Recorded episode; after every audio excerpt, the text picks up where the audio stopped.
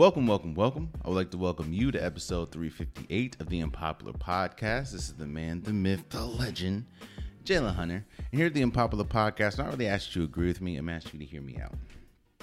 So, for the people that have been following, I've been doing a divisional breakdown of every division in the NFL before the regular season starts. The first game of the regular season is in about a week and a half, and last episode, I finally ventured over to the AFC and I talked about the AFC South.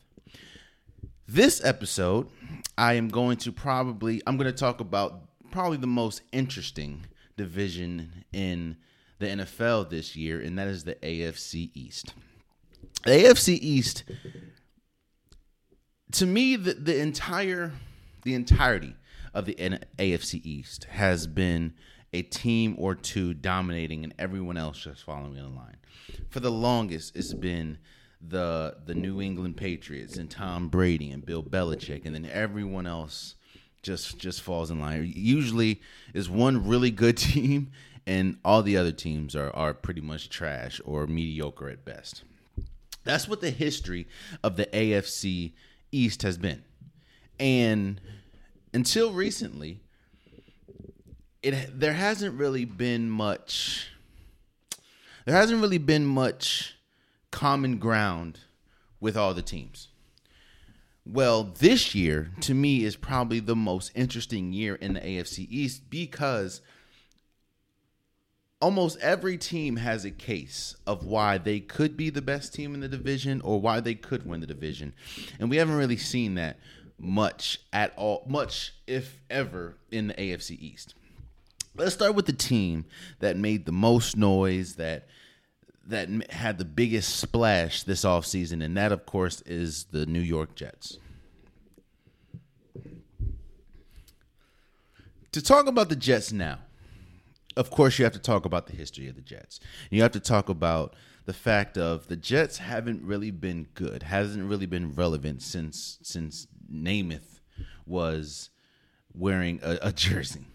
Now, yes, I understand they had some Mark Sanchez years, and they went to the AFC Championship, I think, twice uh, with Mark Sanchez. But outside of that, they've been starving not only for competent football, but they've been starving for relevancy.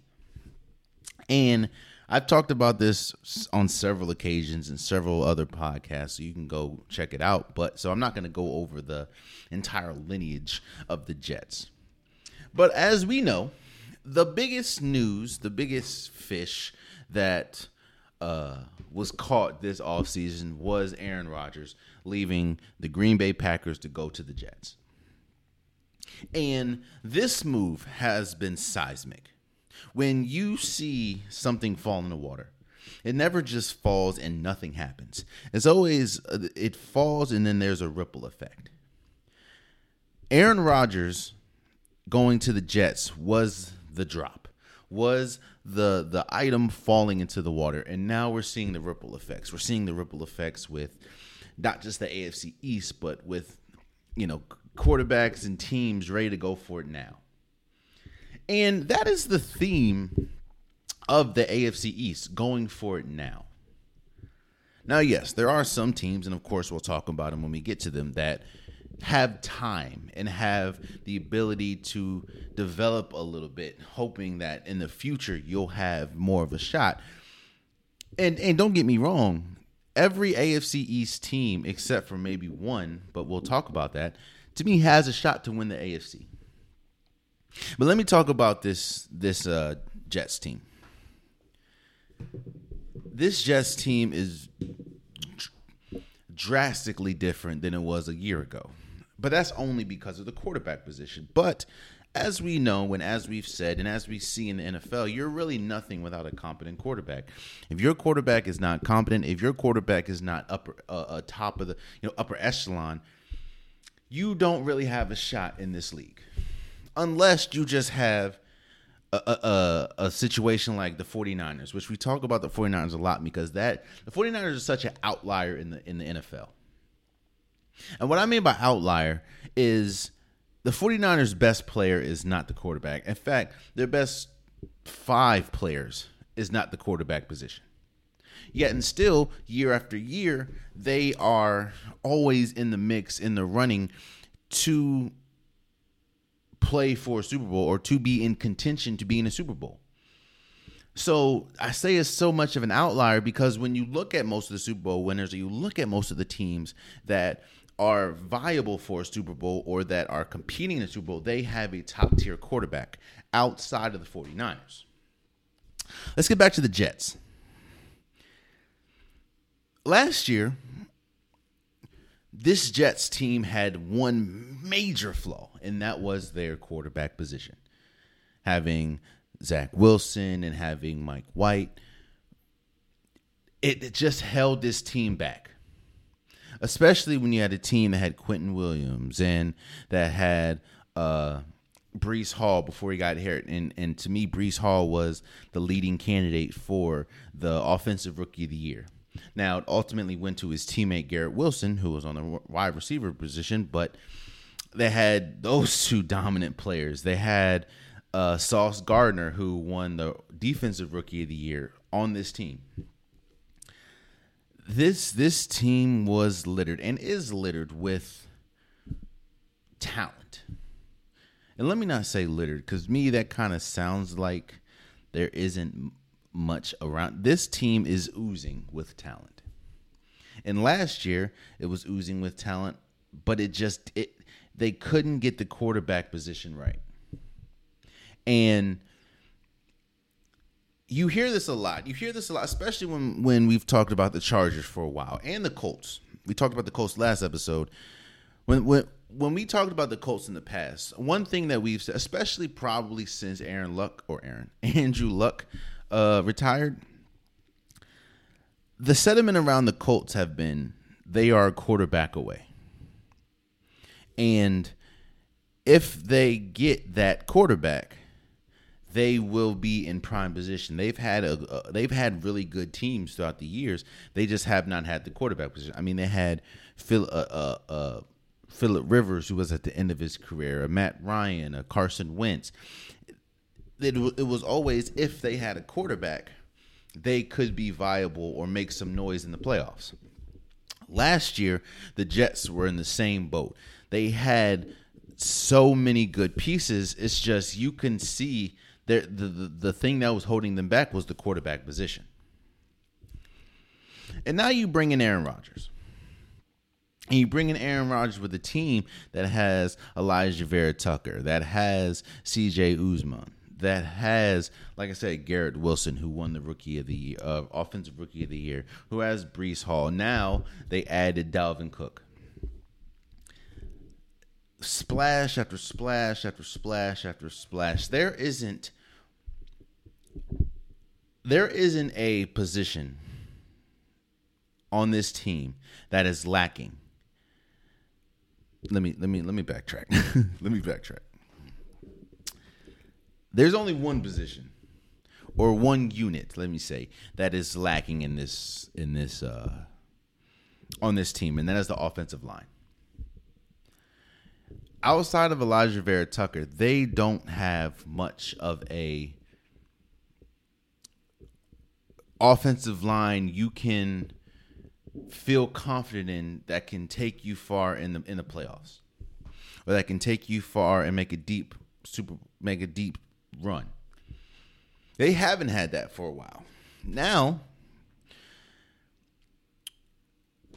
you can't overcome bad coaching.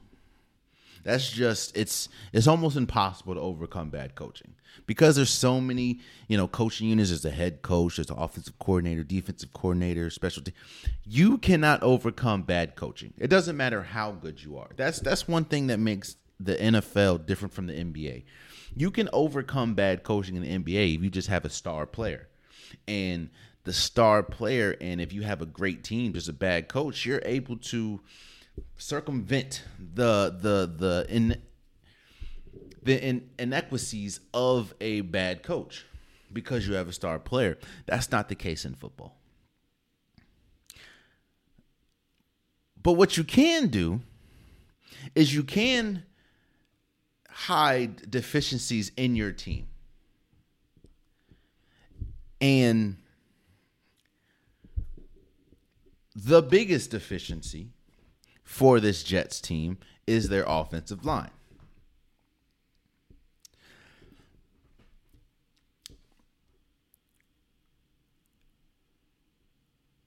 the way to overcome a, gr- a, bad offensive line is to have a mobile quarterback, a quarterback that is able to get the ball out quickly. So you have you know quick slants, quick plays that can just get the ball out of his hands, and have a, a, an elusive running back. Well. the problem with the Jets is Aaron Rodgers is not most of that. Let me say this Aaron Rodgers will go down as one of the greatest quarterbacks to ever play. One of the one of the talent one of the most talented quarterbacks to ever put on pads. I understand that when people look at Aaron Rodgers in his career and you see the lack of winning, while yes, he did win one Super Bowl, he's only been to one Super Bowl, and a person that that talented and a person that good, a player that good, you you wonder why he's only been to one, and he has four MVPs. So understand those questions are there, and those questions are valid. Those concerns and eh, eh, are valid. But there is no there is no debate that Aaron Rodgers is one of the greatest talents the quarterback position has ever seen there also really shouldn't be a debate about how Aaron Rodgers is now and what Aaron Rodgers is now. Aaron Rodgers is not the most mobile quarterback. I mean, he's he's he's 40. He's not the most mobile quarterback. He's not the most elusive quarterback. And even at his height, he wasn't the most mobile or elusive. What he is is his accuracy, his his ball placement, his the way that he's able to get the ball in his hands as quickly as he is and has out effortless how effortlessly he's able to get the ball in his hands is almost second to none. But elusive, nah. And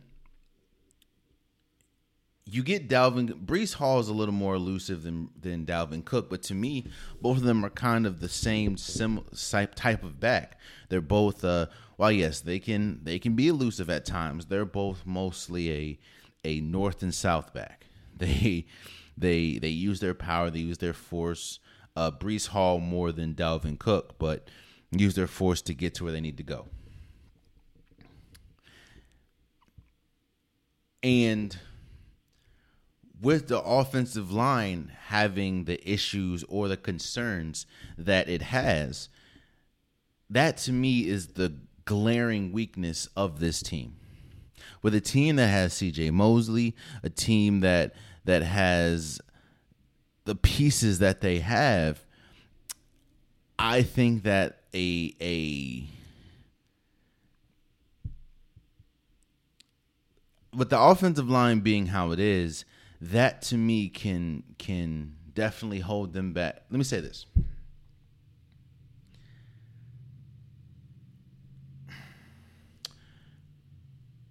There's a lot of expectation for the quarterback position.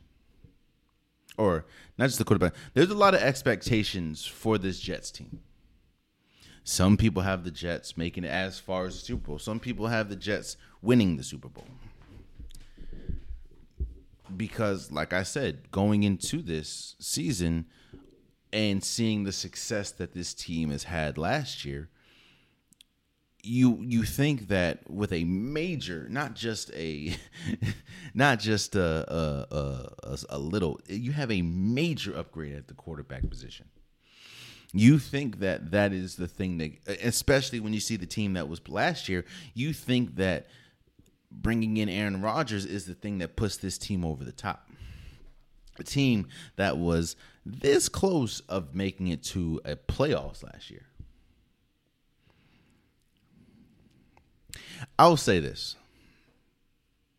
I think that we should, and I and I said this in past episodes, but I think that we really need to, or Jets fans, because I don't think everyone thinks this way, but Jets fans need to dampen their expectations about this season, and most of that is because there's a lot of question. There's more question marks that you that are being overlooked. Let's say because of name because you hear Aaron Rodgers, because you hear Sauce Gardner, because you hear Quentin Williams, because you hear Dalvin Cook, because you hear Garrett Wilson, because you hear Breece Hall, because you hear CJ Mosley, because you hear Elijah Vera Tucker, because you hear, you know, uh, uh, Valdez, no, um, Allen Lazard, because you hear some of these names, you just automatically think, oh, that's talent after talent after talent after talent after talent, which it is.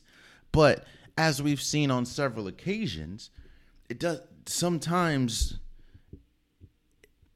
just compiling a group of talent doesn't ultimately mean that you're Super Bowl, you're Super Bowl caliber, you're a Super Bowl caliber team. There's a lot. I know a lot of people are are trying to compare this Jets team to the to the LA Rams team that won the Super Bowl with Matthew Stafford and Aaron Donald and Cooper Cooper Kupp and Von Miller. And while yes, I do see similarities as ter- in terms of you compile this team for right now. Aaron Rodgers isn't getting any younger. Dalvin Cook, you just got him off free agency. A lot of these players, there are some, not a lot, but there are some players that are young, that are older than than, and like like Randall Cobb. You know, there are players that are that are older than than the rest, and you don't expect i don't expect four five six years of aaron rodgers i don't expect four five six years of cj mosley I don't expect. And if they do play, because CJ Mosley's been in the league for nine years, if they do play for four, five, six years, I don't expect them to be at their at the apex, you know. And this team, they're it kind of like the um, kind of like the Colts that I talked about last year. You have a the young part of this team, the Garrett Wilsons, the Breece Halls, the Sauce Gardners, the Quentin Williams. Then you have the older side of the team, like I said, Aaron Rodgers and and Randall Cobb and C.J. Mosley and C.J. Uh, C.J. Uzomah.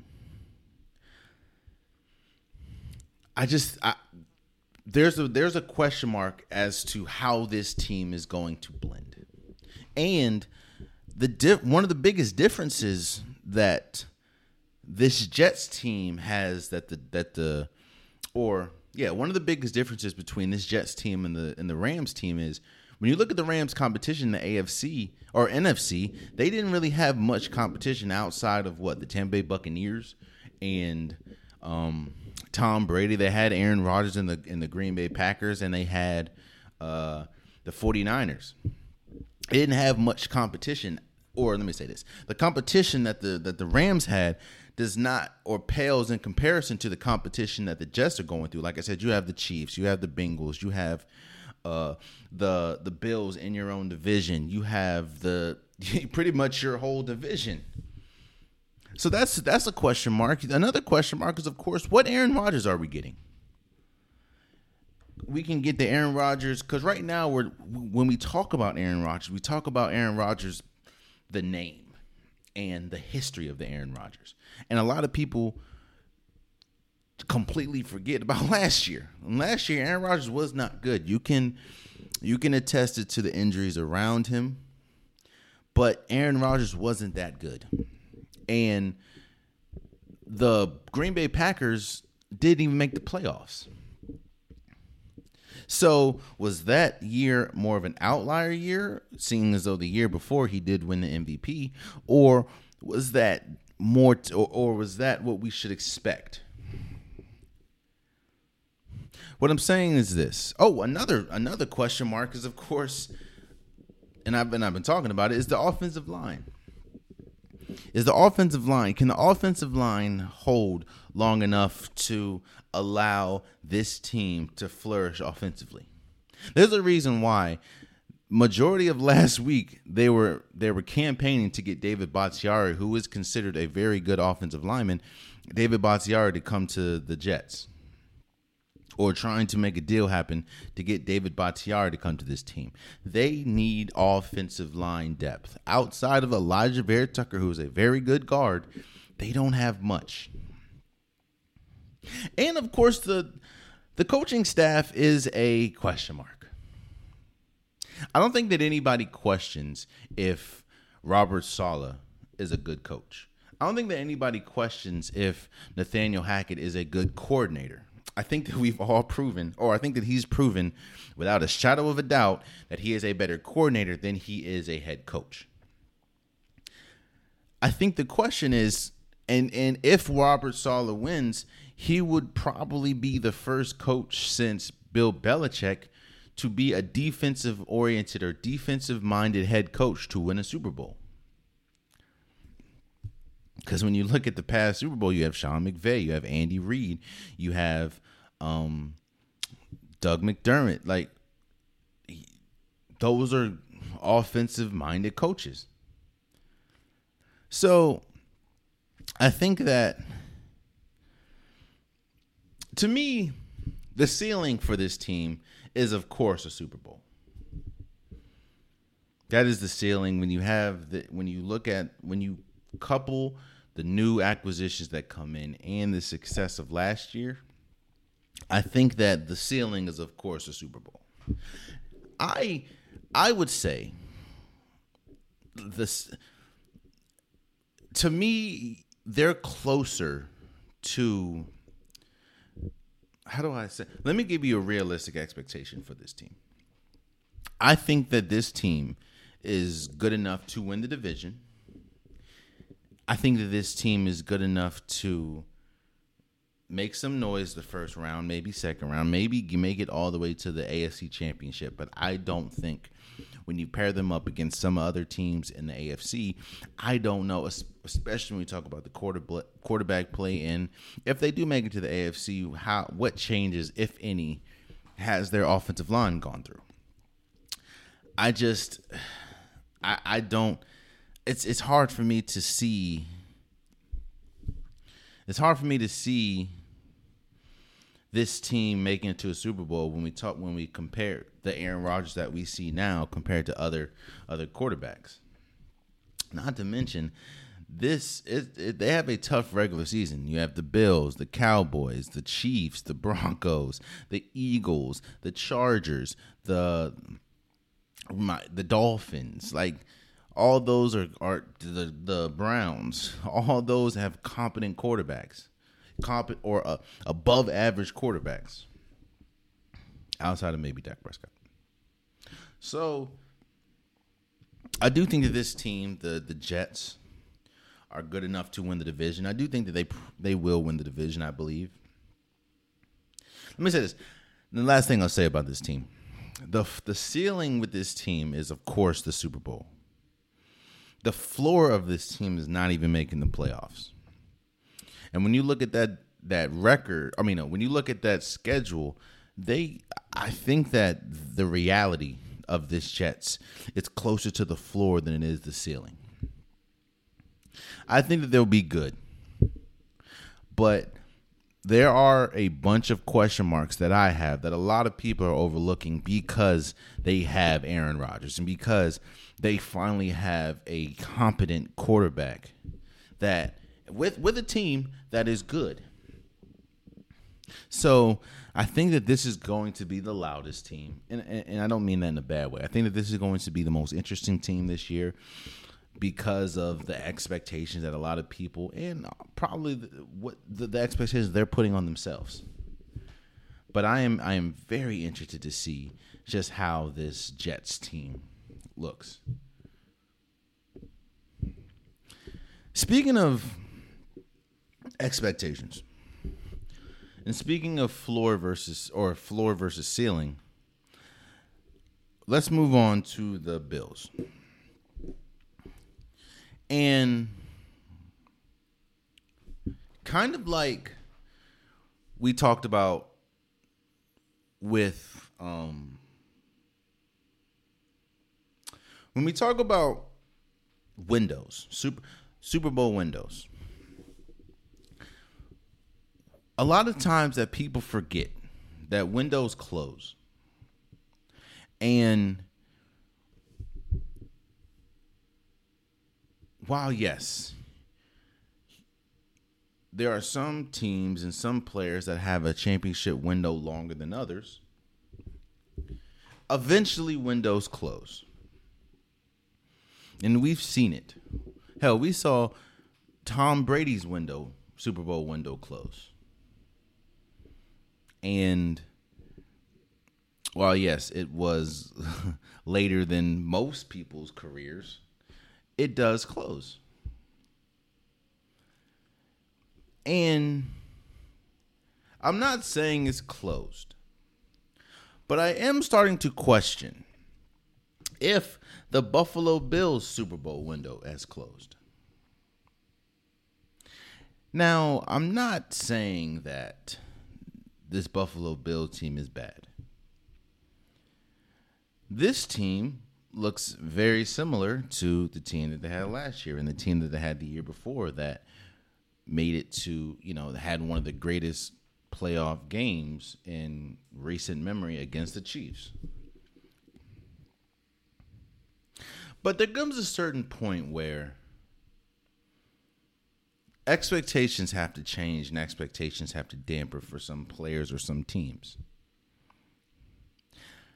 Year after every year for probably since Josh Allen's second or third year. We've been saying that this team, the Bills, is a Super Bowl caliber team. And every single year, something happens to just dash our expectations and they ultimately don't live up to it. Is this team good? Yes.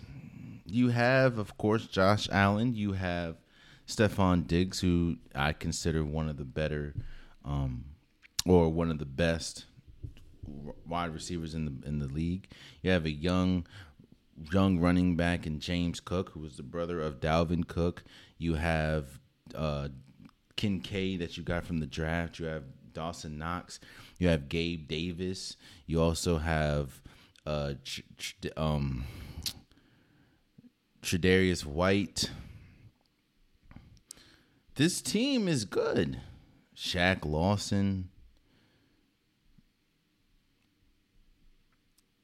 But I don't know how many times Ed Oliver, I don't know how many times we can go into a season and saying that this team is a Super Bowl caliber team and not even make it to a super not even make it to a conference championship.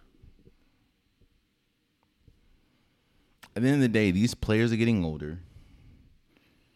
This is Josh Allen's second year removed from Brian Daboll. And he didn't look good his first year. Led the league in interceptions.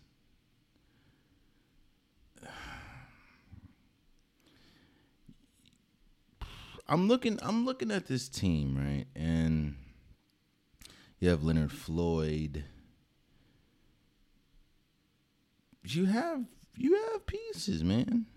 Jordan Phillips.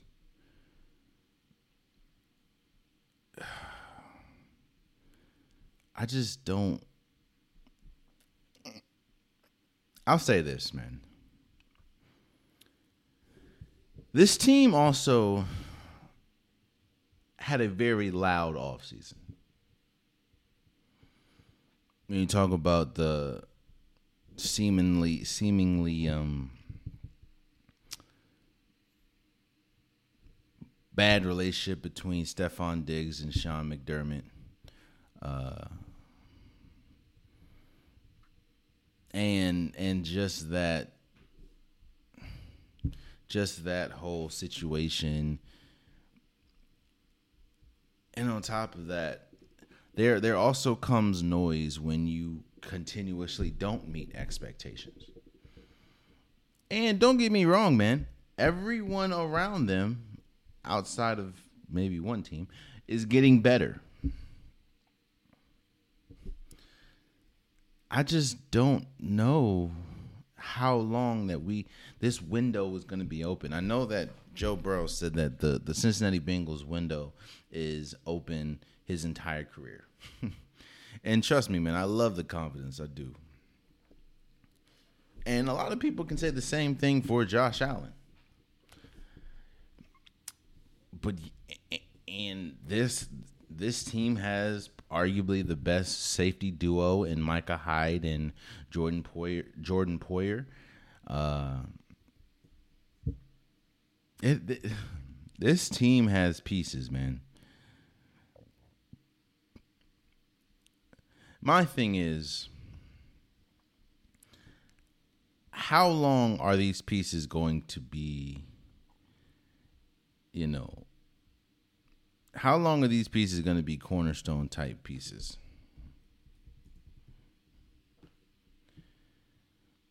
And like Von Miller is not getting any younger. I'm just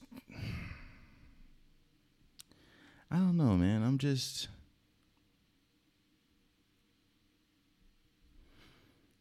on top of that.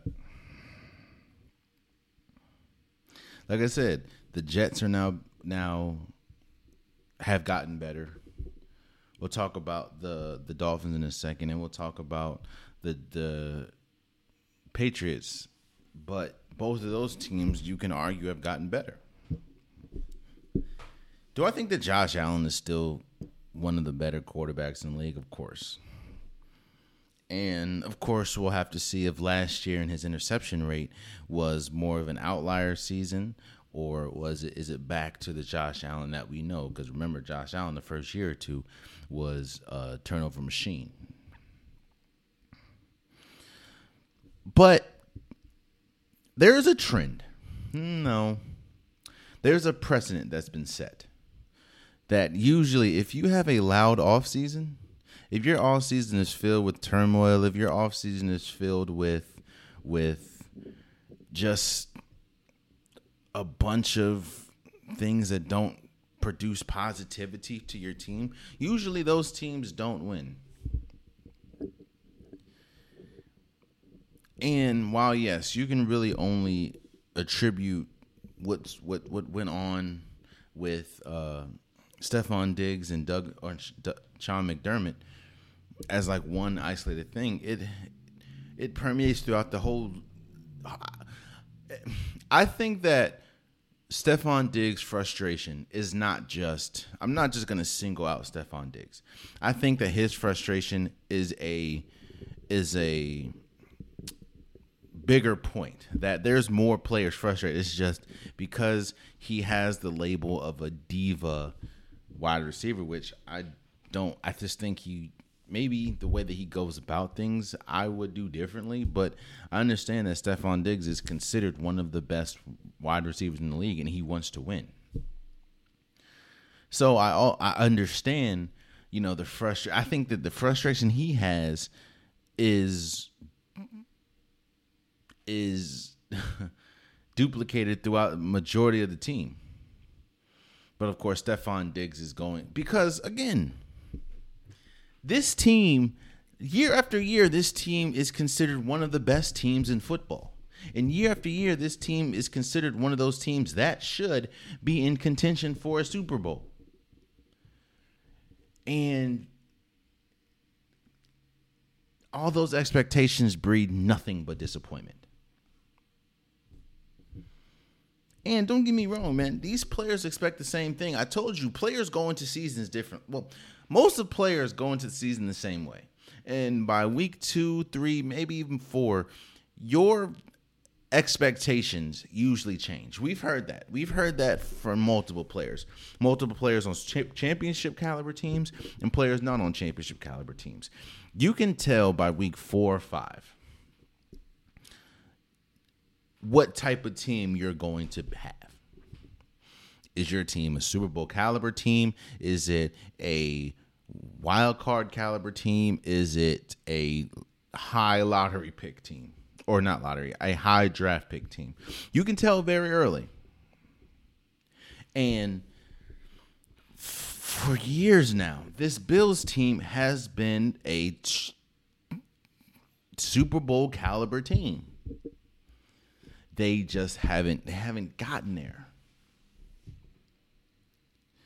And I know the frust- uh, the frustration also has to come from the fact that Sean McDermott in multiple situations has come up small, whether that's uh, his lack of play design, especially when we talk about the run game, or the lack of focus on the run game outside of Josh Allen. Devin Singletary has been their number one running back for the longest.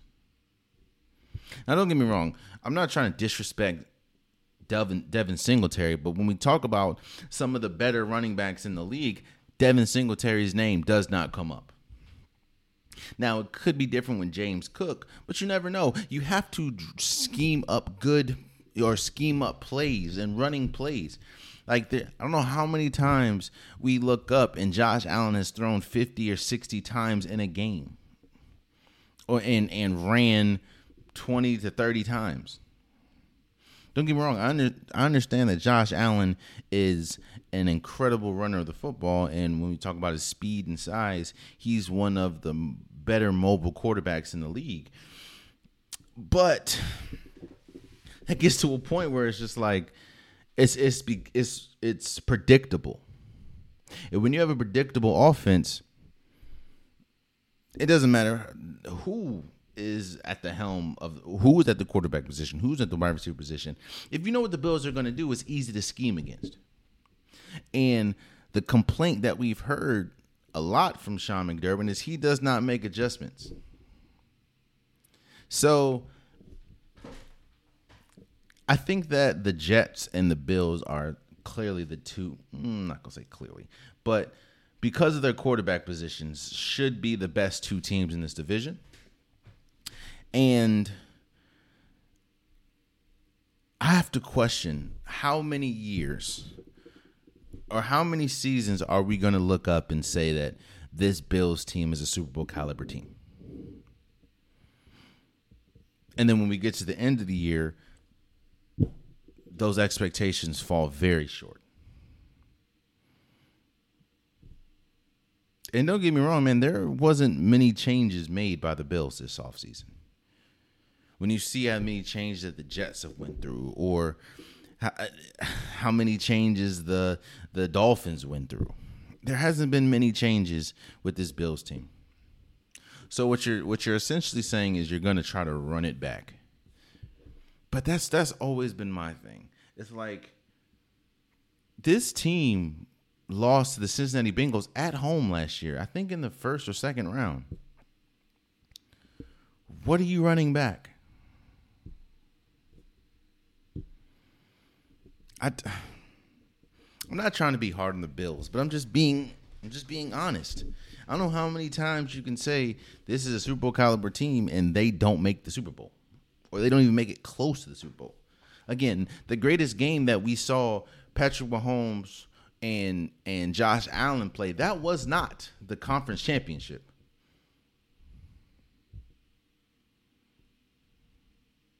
Or was it?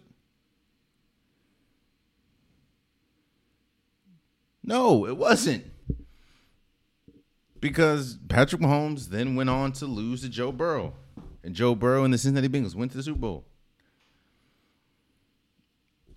So you can have all these great players or all these good players. Tre'Davious White is one of the best cornerbacks in the league. Like I said, Micah Hyde and Jordan Poyer are arguably the two best or the best safety tandem in the league. Von Miller is when you know he's one of the better or he's one of the best linebackers in the league. Josh Allen, one of the best quarterbacks in the league. Stefon Diggs, one of the best running back or wide receivers in the league. Ed Oliver, one of the best defensive players in the league. However, none of that is none of that has has birthed anything outside of failed expectations. So we'll see, man. Because don't get me wrong, this team is definitely a Super Bowl caliber team. But like I just said, we say that almost yearly at this point. So to me, the Dolphins is a very interesting story. And actually, it's a very quick story.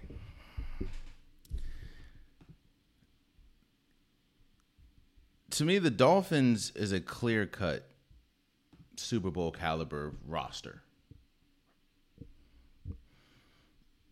And the success of this team is solely based on Tua Tagovailoa, and I'm not saying I'm not saying it as far as talent wise. I'm saying as far as health. We talked about Brock Purdy and the 49ers. And for years we've said that the 49ers success is predicated that the as good as the team is, it gets you to it can get you to a certain point, but it can't get you over that hump because of the quarterback play. And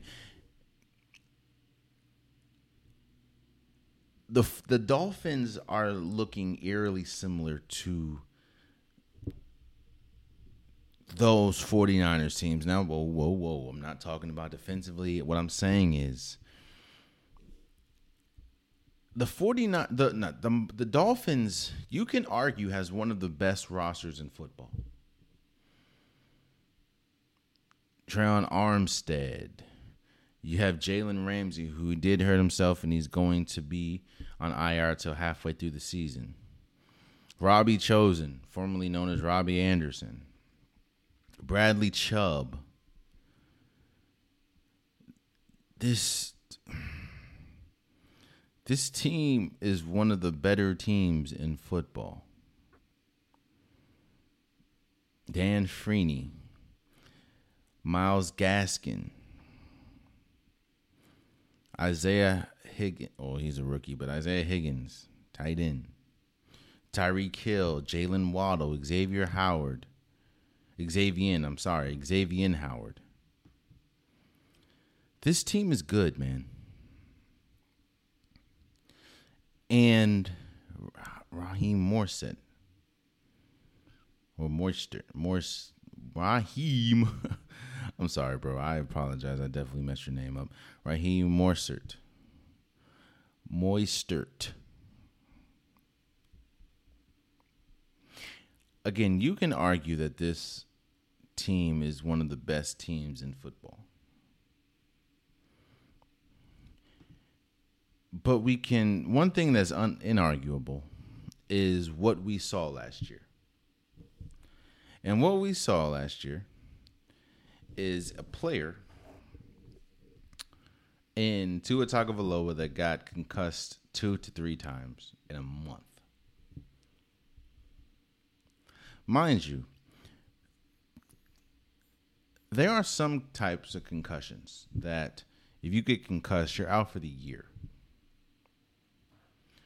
We saw that um the Jordan Reed who was forced to retire because he just kept getting hurt and he kept getting concussions. Jordan Reed was considered one of the better, if not yeah, one of the best tight ends in football when healthy. But because he continuously got concussions, he was out of there. He was forced to retire early. So there are there are t- concussions that are so bad and so severe that you're out for the season. Now, I'm not saying obviously that Tua Tagovailoa didn't suffer those type of concussions, but what I'm saying is we should never see someone get concussed th- two to three times in one month to the point where you lose control of your body, your body movements where you're you're falling you can't get up or you're woozy or you're falling after you get up or like I said you have no control over your motor motor motor functions uh, in your hands or your body. To the point where even in this podcast I was saying yo maybe we should maybe Tua needs to reevaluate his his his career because at the end of the day, football, sports in general, is just a game. I understand that it makes a lot of money. You know, playing basketball, playing football, playing any professional sport makes a lot of money. And I understand that a lot of people have families to feed. I get that. But Tua has made a good amount of money in his career already. and there gets to a point where you suffer three concussions. Now, don't get me, and this is also coupled with Tua has suffered, has been, for lack of a better term, injury prone since since college. So it gets to a point where you have to really consider your your your life and if is this something that is sustainable but Tua is in good spirits. It looks like he's going to start week one. Obviously, he's he's he's healthy. And the question is, I don't, I don't have much um, questions about this team. When I mean this team, I mean the Dolphins. The biggest and really only question that I have is with Jalen Ramsey. I mean, no, with Tua Tagovailoa and his health. I, I think that we've seen flashes of Tua look like the Tua that was drafted mighty high in the draft. I mean, we can all go back to the game where they were down what 21 points in the in the going to the fourth quarter against the Ravens and they ultimately won. And I think Tua has shed the whole I can, you know, the the biggest indictment to Tua when healthy is of course he can't throw the deep ball, but we've seen we saw a majority of last year that that is obviously not true. I think this team is one of the better teams in football.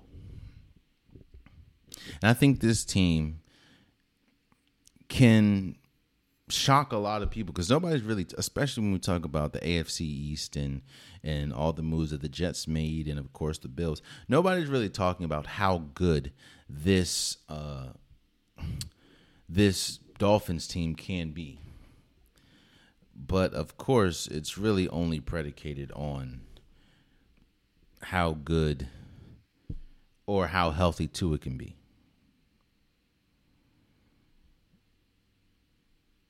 So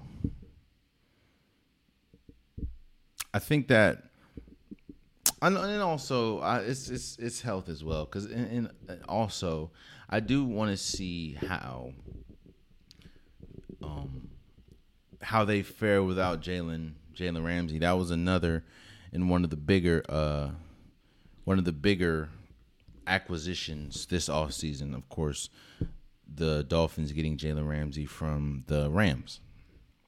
Now, of course, Jalen Ramsey looks like he's going to be out until at the early or at the earliest December. And what this team looks like at that point. But I have no question. I have no question that this is one of the better rosters in football and one of the best rosters in football. The question only comes as how how can how will Tua look, and will injuries ultimately prevent this team from making noise not only in the AFC but the AFC East, or not only in the AFC East but the AFC in general. Because the ceiling, we talked about it, ceiling and floors. To me, the ceiling for this team is the Super Bowl. I think with the roster, with the defense, um, with the connection that Tua Tagovailoa and his wide receivers Jaylen Waddle and Tyreek Hill have, the ceiling is definitely Super Bowl. But we also know that I think the floor is Tua not finishing the season due to injury again. So we'll see. I'm starting to compare or compare compare the the how do I say last last episode I talked about the Titans. And I talked about how the script or the the outline for the Titans hasn't changed for the last few years. And how is how it's uh, it's almost insane it's almost insanity to expect something different from the Titans seeing as though nothing has really changed by the Titans. So expecting things differently, but doing the, but doing the same outcome, or doing the same thing, expecting a different outcome. I'm starting to feel that way for the New England Patriots. I understand that last year, a lot of people can want to throw out last year because they were riddled with injury or they had a, a couple major injuries, and on top of that, they did not have an offensive coordinator. And like I said before, it's a, it's almost impossible in the NFL to overcome overcome bad bad coaching because coaching just matters or coaching is just that much or that important for every skills position especially the offensive coordinator and when you didn't when you went into the season especially with Bill Belichick being a defensive minded coach you go into the season not have you think that you're you're good enough to run the play or you call the plays because you're just the great Bill Belichick. No. and, on t- and on top of that, you had uh, Bill O'Brien, who for some reason is was the offensive coordinator. He has a defensive minded. He, he's not a he's not right. He's not a defensive coach.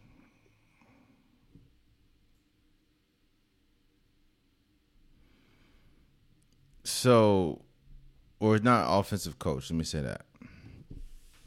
So I can see how last year was a a, a big situation or a lose lose situation that they pretty much put themselves in because it's like you have a young quarterback and you don't have an offensive coordinator that and your your coach is a defensive minded coach. I don't see how you expect to win in that situation.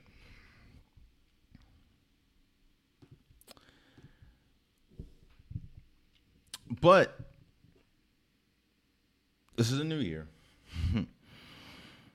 but trust me, man, I don't I don't I don't have much again, it goes back to what we talked about with the with the Titans. What what's different about this team? that that hasn't been talked about, it hasn't been discussed, or that hasn't been read, you know, that hasn't been outside of them having an offensive coordinator now. What is different about this team? And what is what is usually said about this team? Their defense is really good. Well, this year they have a very good defense. Obviously, Bill Belichick is one of the best coaches in football. Bill Belichick will always be one of the best coaches in football, especially when we talk about defense. But outside of that, there's not much to. I know they just got Ezekiel Elliott, and I, I don't think that Ezekiel Elliott. I, I'm looking at Ezekiel Elliott in the lens of the last time I saw him, he didn't look the greatest.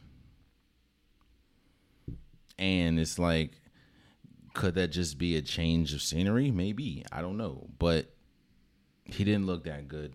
And there's a reason why he's not on the Cowboys anymore. But he, he could he could be if he is the Ezekiel Elliott of old, which I don't think he is, but if he is, that could be that could definitely be something. He, you could he can be considered one of the best running backs in the division between him and Dalvin Cook, maybe or Breece Hall, maybe. But I look at this team, man. Um,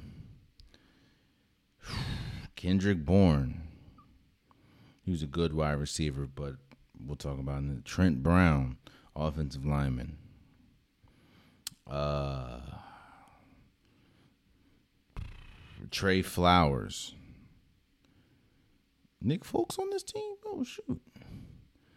Uh, Mike Gesicki is a pretty good tight end that played for the Dolphins for a while. Uh, Kevin Harris looked really good. Ugh, names are starting to get skinnier. Matthew Judon, who was in consideration for Defensive Player of the Year last year. Um, Jalen Mills, who's a really good defensive back. DeVante Parker. He's a pretty good. He's a he's a pretty good uh, wide receiver. Not the best, obviously. He's kind of bounced around, but he's he's pretty good. Jabril Peppers. A lot of people are saying that he's in the best position, playing a defensive player, playing you know. uh, Matthew Slater, who's a pretty good wide receiver. They have Juju Smith Schuster now. Uh, yeah, man. I'm looking at this team, bro. Uh, to me, I have to talk about. I have to talk about the the. I'm not gonna say elephant in the room, but I'm gonna be. I'm gonna have a very honest conversation with you guys about Mac Jones.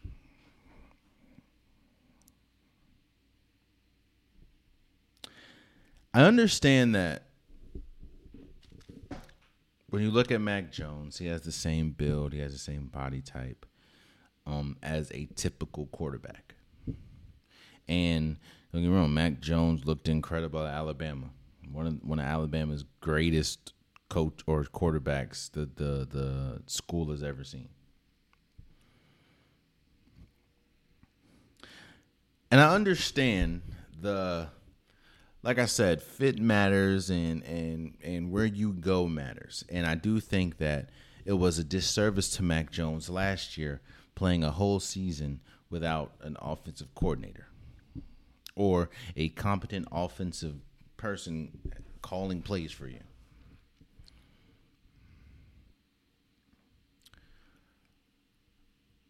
And so this is year 3 of Mac Jones and I just I think that he is by far the worst quarterback in this division. And I think that this team is by far, when you look at roster, by far the worst team in this division.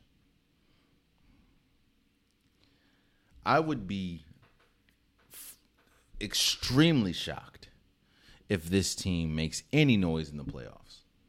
If if this team even makes the playoffs again, what I what I believe is a lot of people are going off of name. You're going off of Bill Belichick. You're going off of New England Patriots, and we know the recent history that the Patriots have with Tom Brady in this in this in in, in Bill Belichick. But this ain't Tom Brady, and this ain't those those Patriots. I don't think the Patriots are that good. To be honest with you there's no way in heaven or hell that I'm going to say that. You know, you know, it was bad when there was legit quarterback battle between Mac Jones and Bailey Zappe.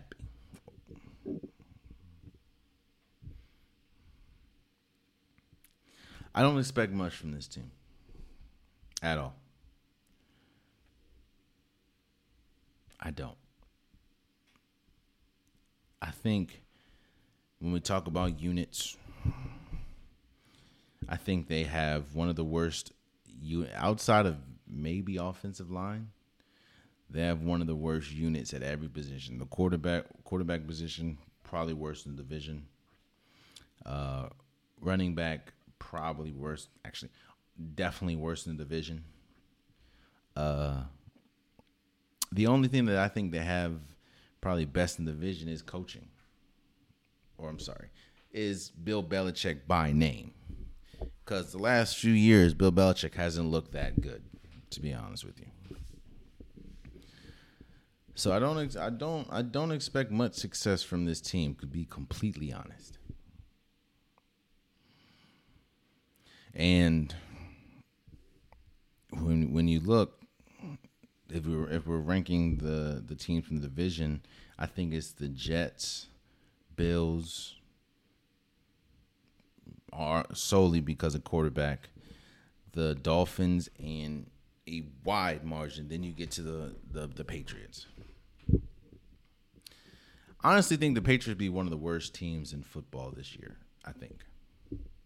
I just don't. I don't have that much faith in Mac Jones. That's that's just I don't think Mac Jones is the guy to get it done.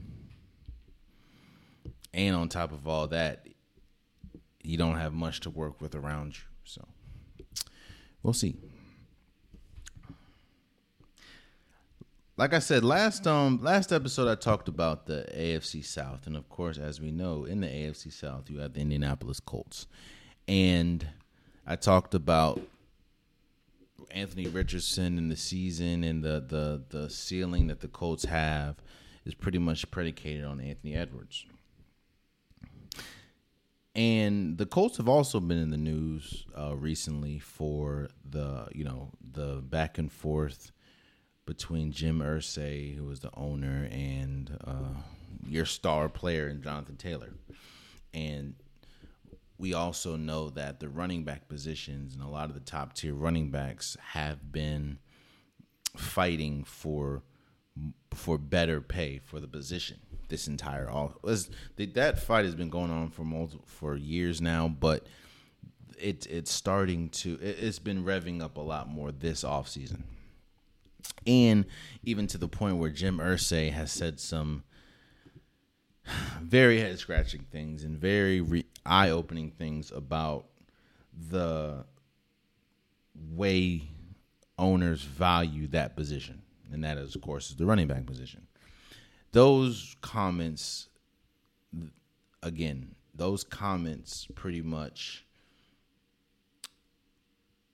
sent Jonathan Taylor into a feeling of I want to be I don't want to play here anymore. I want to be traded. Well, the recent news, of course, is uh, Jim Irsay and the Colts have allowed Jonathan Taylor to seek a trade. Let me first start this by saying that all of this could have been prevented. If Jim Irsay just didn't talk, this could have been prevented. You didn't hear any rumblings of dysfunction and or any rumblings of of frustration between Jonathan Taylor and Jim Irsay. We haven't heard that until this offseason. And there's no question that Jonathan Taylor is considered one of the best running backs in football. If not the best running back. I mean, just a, just 2 or 3 years ago, he was in contention for MVP. But I think that this is a very important moment for Jonathan Taylor and the running back position as a whole. I think that this is the time. This is the first step that they can do, that the running back position can do to get the pay that or get close to the pay that they're looking for. I think Sa- I thought Saquon Barkley was going to be one of them, but when looking at the deal he got, not at all. And it even looks like Josh Jacobs is going to end his holdout. Don't you know? Now do I think that it's going to happen? Do I think that the running backs are going to get the money that they think they deserve? No. Because Jim Irsay spoke for a lot of owners and how they really view and feel about running backs. But I will say this this is a big moment for running backs. Jonathan Taylor has the opportunity to set the market and, and go out and get the deal that he wants. Now, again, I don't know if that's going to happen, but that's just the opportunity that's presented in front of him. And it always starts with it starts with one. We talk about markets. You talk about the quarterback market, running back market, wide receiver market. The the market is is usually set by the last person. And Jonathan Taylor has the opportunity to go out and find a team that can that can reset the market for the right running back. And that's what they've drastically been wanting. Now, again, I do think that the owners kind of work together when we talk about the NFL. And I don't think that it's really going to happen. I do think that Jonathan Taylor is going to be traded. I just don't think that you're going to be traded for the compensation that he thinks he deserves or gets the deal. Because this is very this situation is a very fascinating situation. And I say it's a fascinating situation because Jonathan Taylor's next team isn't just trade like you're trading for him and Jonathan Taylor's expecting to be traded and to get a new contract. So it's definitely interesting. How, I'm I'm interested to see how this is going to play out, but to me, you when you look at it through the Indianapolis Colts side, it's just unfortunate because none of this had to happen. None of this had to happen, and now when you look, I think Jonathan Taylor is going to be out of there. I also think it was very strategic, strategic that the Indianapolis Colts finally allowed him to, receive, to seek a uh, seek a trade request. What a week and a half, two weeks before the season starts, and especially for a running back, that's very difficult to do because most rosters, actually all rosters, are pretty much set. Now I know that you make exceptions for star players, like if a, Jonathan Taylor is considered a star player. So if your team wants him, you go and you feel like you're running back away from winning a Super Bowl, i.e., with the what, what Christian McCaffrey and the 49ers did, that you're going to make the move. And I think that that's going to be kind of the similar deal that you're going to going you're going to see. You're going to see a team trade for him, and then very quickly you see them get a deal done with that play, like a long term deal. I think that's what John, that's what is Jonathan Taylor is looking for.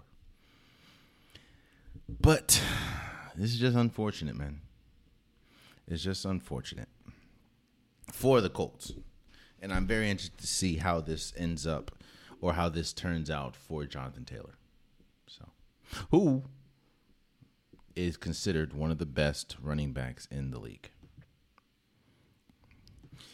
Let's move forward.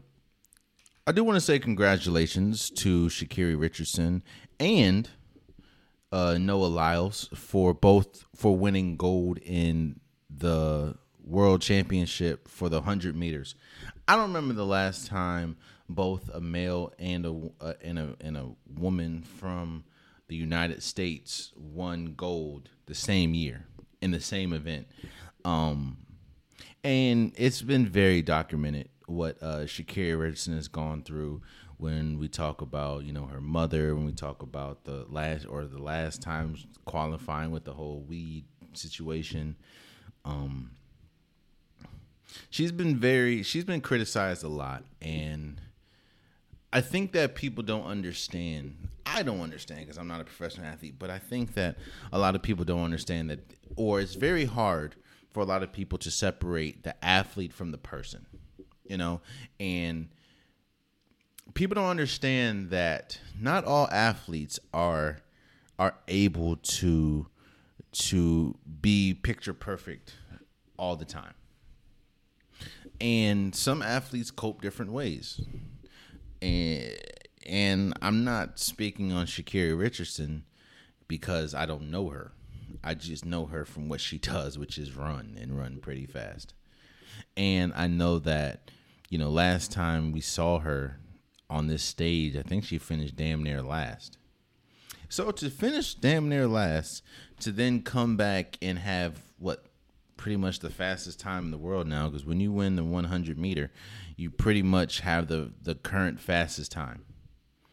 And she ran that jump in 10.65 seconds over Shericka Jackson and Shelly-Ann Fisher Price, Fraser-Pryce, who are both widely considered arguably the fastest people in the world, Jamaicans. This is Sha- Richardson's moment. Um, I know that again, people, news outlets, they have a problem separating the person from the the athlete, and I think that, which I guess is media outlets' job, but I feel like sometimes you're overcritical with people and they throw people away too fast. Meaning, oh, she she finished damn near last the last time in this competition. Uh, nah, we're we're and not to mention she's very outspoken. She's young. She's very uh bold in her stances she's very confident in her her abilities and her skills. So we're not go we don't like that. We like or people people people mistake confidence for cocky. And people think that humble means you have to be quiet. And I, I do think that there are things that Sha'Carri Richardson probably didn't need to say, but she said it is what it is. That's her opinion. But I'm not taking away from her moment. This is her moment. This is Noah Lyles' moment. Congratulations to both of them for winning for winning the 100 meter. Again, I don't remember the last time uh, two Americans won that competition, both men and women's. So shouts out to Noah Lyles and shouts out to Sha'Carri Richardson. Sha'Carri Richardson. It's definitely her her moment, you know. And she deserves all the praise and all the accolades. I do, and I do appreciate how she kind of, for lack of a better term, kept receipts. And she, you know, when when you've been chastised and and criticized as much as she has been, I do appreciate that. Um, now that she's won, she's not forgetting. Like I remember what y'all said, bro and shouts out to her again. Shouts out to her. So, also want to say shouts out to Sean O'Malley. Oh my gosh, Sean O'Malley uh, beat Aljamain Sterling by TKO KO in the second round in UFC 292. I know Aljamain Sterling. I think he was one of the longest uh, title defense holders in UFC history. Uh, and I know Sean O'Malley. You see, a lot of people are kind of comparing him to Conor McGregor, not in the sense of how Conor McGregor is now, but in the sense of the the confidence and how he carries himself and the flamboyantness and just Sean O'Malley is a very good fighter. And what I will say is I think that the UFC has found their next promotable star. You know, with the colored hair and and the tattoos and how he's able to I do I think that he's one of the best fighters in UFC uh, at least the bantamweight division seeing though he's the bantamweight title holder. Yes. And I think that with his personality and with being able to promote him, I think that he's he's primed to be in in a lot of big fights. Shouts out to Aljamain Sterling. It, again, he it, it, was a good fight until it wasn't, you know, and he got knocked out second round. Uh, and Sean O'Malley, Sean, Sean O'Malley showed the world how good he can be on that stage. Uh, like I said, now he is the UFC bantamweight title holder. Shouts out to him, man. Also, again, this is the shouts shout out uh, part portion of the show. I want to shout out Coco Gauff and Novak Djokovic for winning the um, winning the Western and Southern Open. Uh, Coco Jones, I think she beat her first first number one ranked player in the world. She beat them, and then she went on to, of course, win the the Open, and she won over Carolina Muchova. Muchova. I, I'm sure I messed your name up. I completely apologize. And she beat Iga Swiatek, who was the number one player. I know I messed your name up as well. I apologize, but Shouts out to Coco Gauff. I think it's what I enjoy the most about seeing this Coco Gauff rise is we're seeing the the highs and lows of it.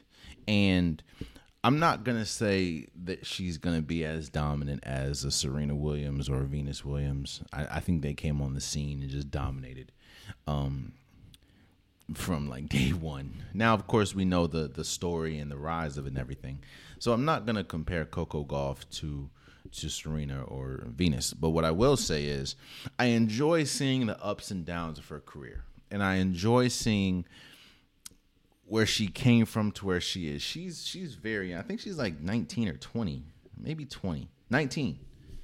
And it's and it's I love to see the maturation. I love to see how she is growing in her sport and how she is becoming one of the best players in her in her in tennis.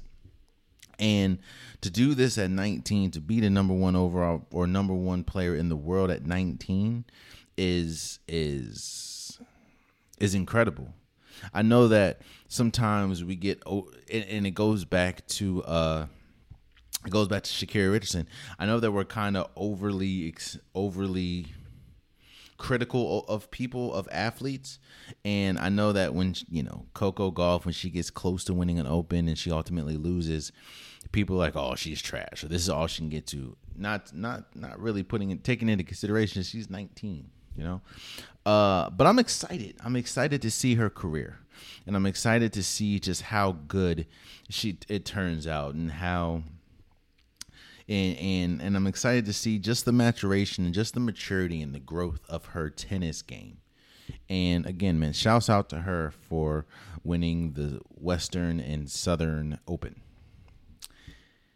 And like I said, shouts out to Novak Djokovic, man. Last time we one we saw him, he lost to Carlos Alcaraz, who is who is the number one overall player. He's also very young, and that was considered one of the better matches that we've ever seen. And while no, it wasn't better than that one. The match, this match against uh, Carlos Alazar or Alcazar was incredible. I think it lasted like three hours and forty eight minutes. Uh, it was great, and I'm I I don't know. I'm excited to see again, man. We're in a different age of of of tennis. I'm excited to see this potential rival that we could see from Carlos and uh, Novak Djokovic.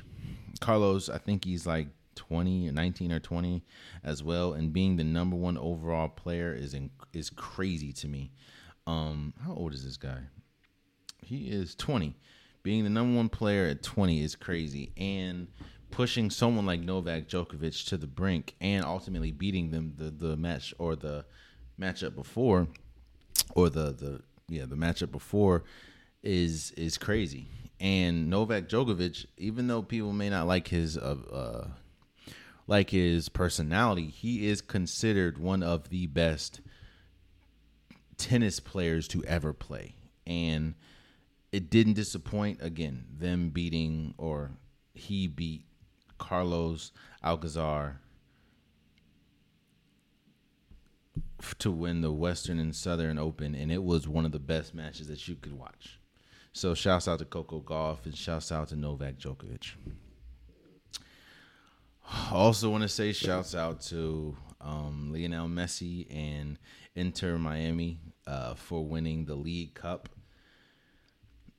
That's if you ever if you ever question how good uh, Lionel Messi is, look at this look at this season or or look at the what seven games that he's played.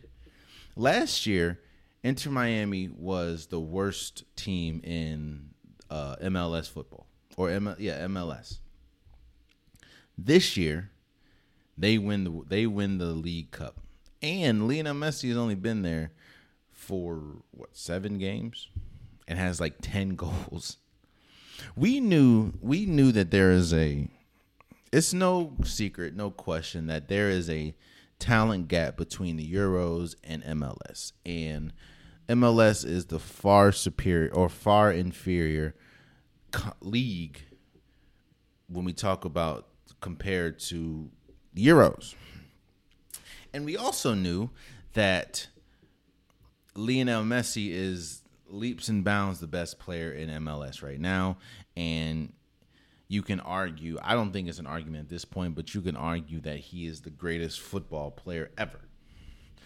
And like I said, that shouldn't that shouldn't be argued. He he comes in there seven games, right? He went he helps Inter Miami win the League Cup. He also uh, wins the best player and has the most goals, and now he has 44 individual trophies, When we talk about the span of his career, he has 44, and which is the most in football history. Again, I understand that people want to kind of discredit what's what's going on with Lionel Messi because of how good he is and because of the inferior competition in the MLS. But at the end of the day, you he's he's he's I so I talked about this before. He's at the point of his career where he's having fun. He just does what he wants to do. And you know, he he's gone through who he's need to go who he needs to go through. He's he's been at the mountaintop at every single place he's been. And shouts out to Lionel Messi, shouts out to uh Inter Miami for winning the League Cup. Also, want to say shout out to Spain uh, for winning w- uh, Spain women's national uh, women's national team for winning. What am I saying? Shouts out to Spain for winning the women's women winning their first women's World Cup. Um, of course, this is the World Cup that the United States were trying to three-peat, didn't ultimately do it. Uh, Spain won their first women's World Cup, and and I think that this this one was so fascinating because we talk about talent gap, and I said when we talked about the FIBA basketball, I said that gone are the days where you can go out and and put anybody on the court and and Team USA wins. Um, and we even saw that. Shouts out to Team USA for winning. Uh, they beat was it Germany? But Germany was up 12 points in the second half. And Anthony Edwards went crazy and, and they ultimately won. But like I said, gone are the days where you can just be the best team and or you can just roll the ball out and be the best team on the court just because you have Team USA on your shirt. Well, the same can be said for FIFA, at least the women's side. The women's side, yes, Team USA was probably the better, t- the best team, but as we saw, I think the the finals had two teams that's never been there, or I'm not gonna say never been there. That's never won. I don't think England women has ever won. And as we're seeing, man, you're seeing women, or uh, Spain, England, New Brit, or uh, Great Britain. You're seeing them. The talent gap is shrinking. And while yes, you can still argue and you can still say that Team USA is the best, and you may not even be wrong. But what you can't say is the talent gap is is is is seismic anymore. As we're seeing with the fact of the teams that had something to say about being in, you know, the World Cup and ultimately winning the World Cup, i.e., Spain, their first time making it. So shouts out to Spain for winning uh, the World Cup. Much, much deserved. And lastly, before we go, uh, we have the unpopular topic of the week. Now, the unpopular topic of the week, or day, day, day, day.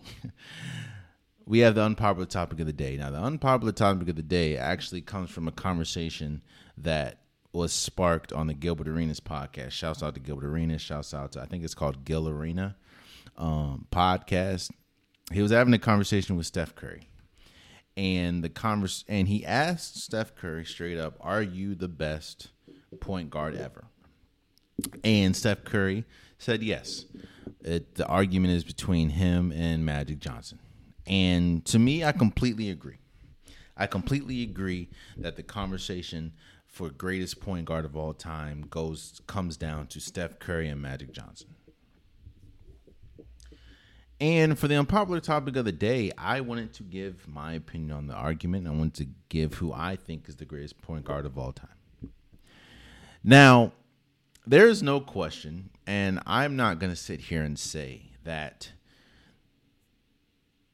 St- Steph Curry is my favorite player to watch right now. Uh, and Steph Curry has been my favorite player to watch for a while now.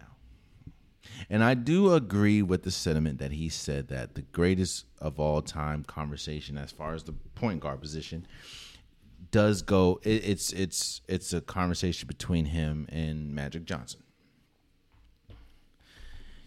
And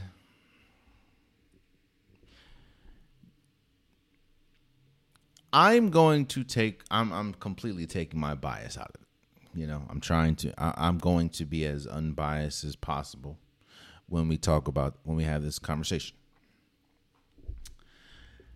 When we talk about overall stats, career stats, Steph Curry averages 25 points a game. Magic Johnson averages 20. Magic Johnson averages seven rebounds a game. Steph Curry, five. Uh, Magic Johnson, 11 assists a game. Steph Curry, seven. Magic Johnson has two steals a game. Steph Curry has two, but it's really 1.6, and Magic Johnson 1.9. Uh, they both av- well, Magic Johnson averaged 0.4 blocks a game. Steph Curry averaged 0.2. Johnson's shot as a career 52%. Steph Curry is pretty much 48. Uh, Steph Curry has a much better three point percentage at 43 compared to 30. Uh, much better, well, not much better, but a better free throw percentage at 91. And Magic Johnson's at 85. Effective field goal Steph Curry is 58. Magic Johnson is 53 or 0.58, 0.53. Um, Magic Johnson has five championships.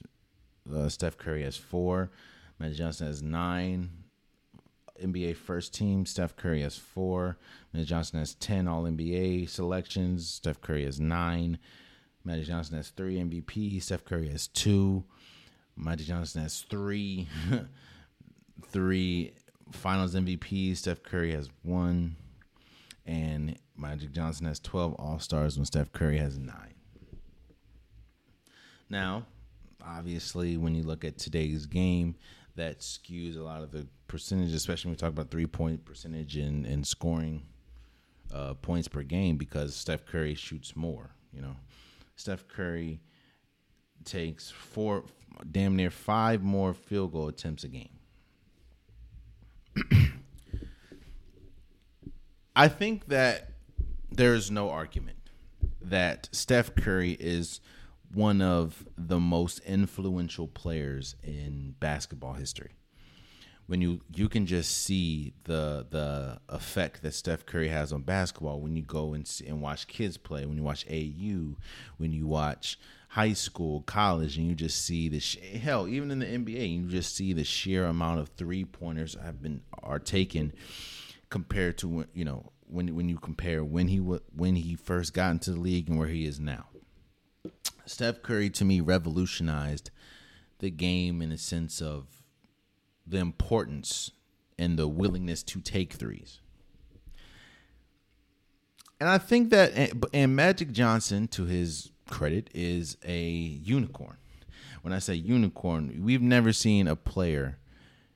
In fact, I think we've only seen this twice in NBA history. A player, Magic Johnson's height, with the scoring ability, with the assist ability, with the pat, with the with just the sheer flashiness that Magic Johnson brings. And I think that the only other person that you can compare Magic Johnson or that can compare to Magic Johnson is LeBron James. That's why when we talk about greatest of all time, we talk about comparisons. I think a better comparison to LeBron James is, of course, LeBron and Magic Johnson. But to me, even taking my my fandom out, it's hard for me to to put Steph Curry above Magic Johnson and I do think it's close. But when it when it's close like that, that's when you have to go to accolades. I think that if you're just talking about sheer skill, I think that is pretty much dead even because there's things that Magic Johnson does that. Ste- uh, let me say, this. there's things that Magic Johnson does better than Steph Curry, and there's things that Steph Curry does way better than Magic Johnson. So when we talk about skills, I think that they're dead. They're dead even. And when you're also talking about impact of the game, I think that Steph Curry wins that. But we also are talking about a person, Magic Johnson, that we've never seen, a, and we I don't think we ever will see a player like that. I think we. You, we thought Penny Hardaway was going to be that, but of course, when we talk about the height and the and the offensive ability, but injuries kind of stopped that one.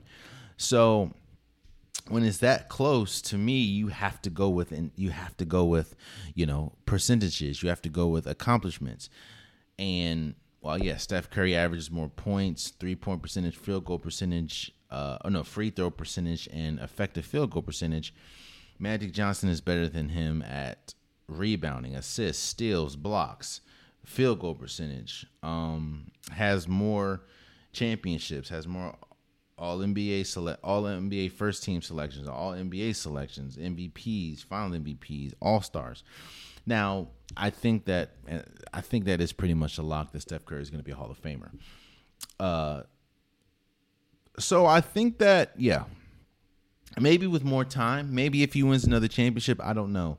But it's hard for me when we talk about the pantheon of of of point guards. It's hard for me to put someone like Steph Curry over someone like Magic Johnson right now. I think that maybe if Steph Curry wins another one, or maybe if he doesn't win another one, but we still see the greatness that we see from year like for a couple more years, maybe we can have a, or not maybe, but we possibly can have another conversation.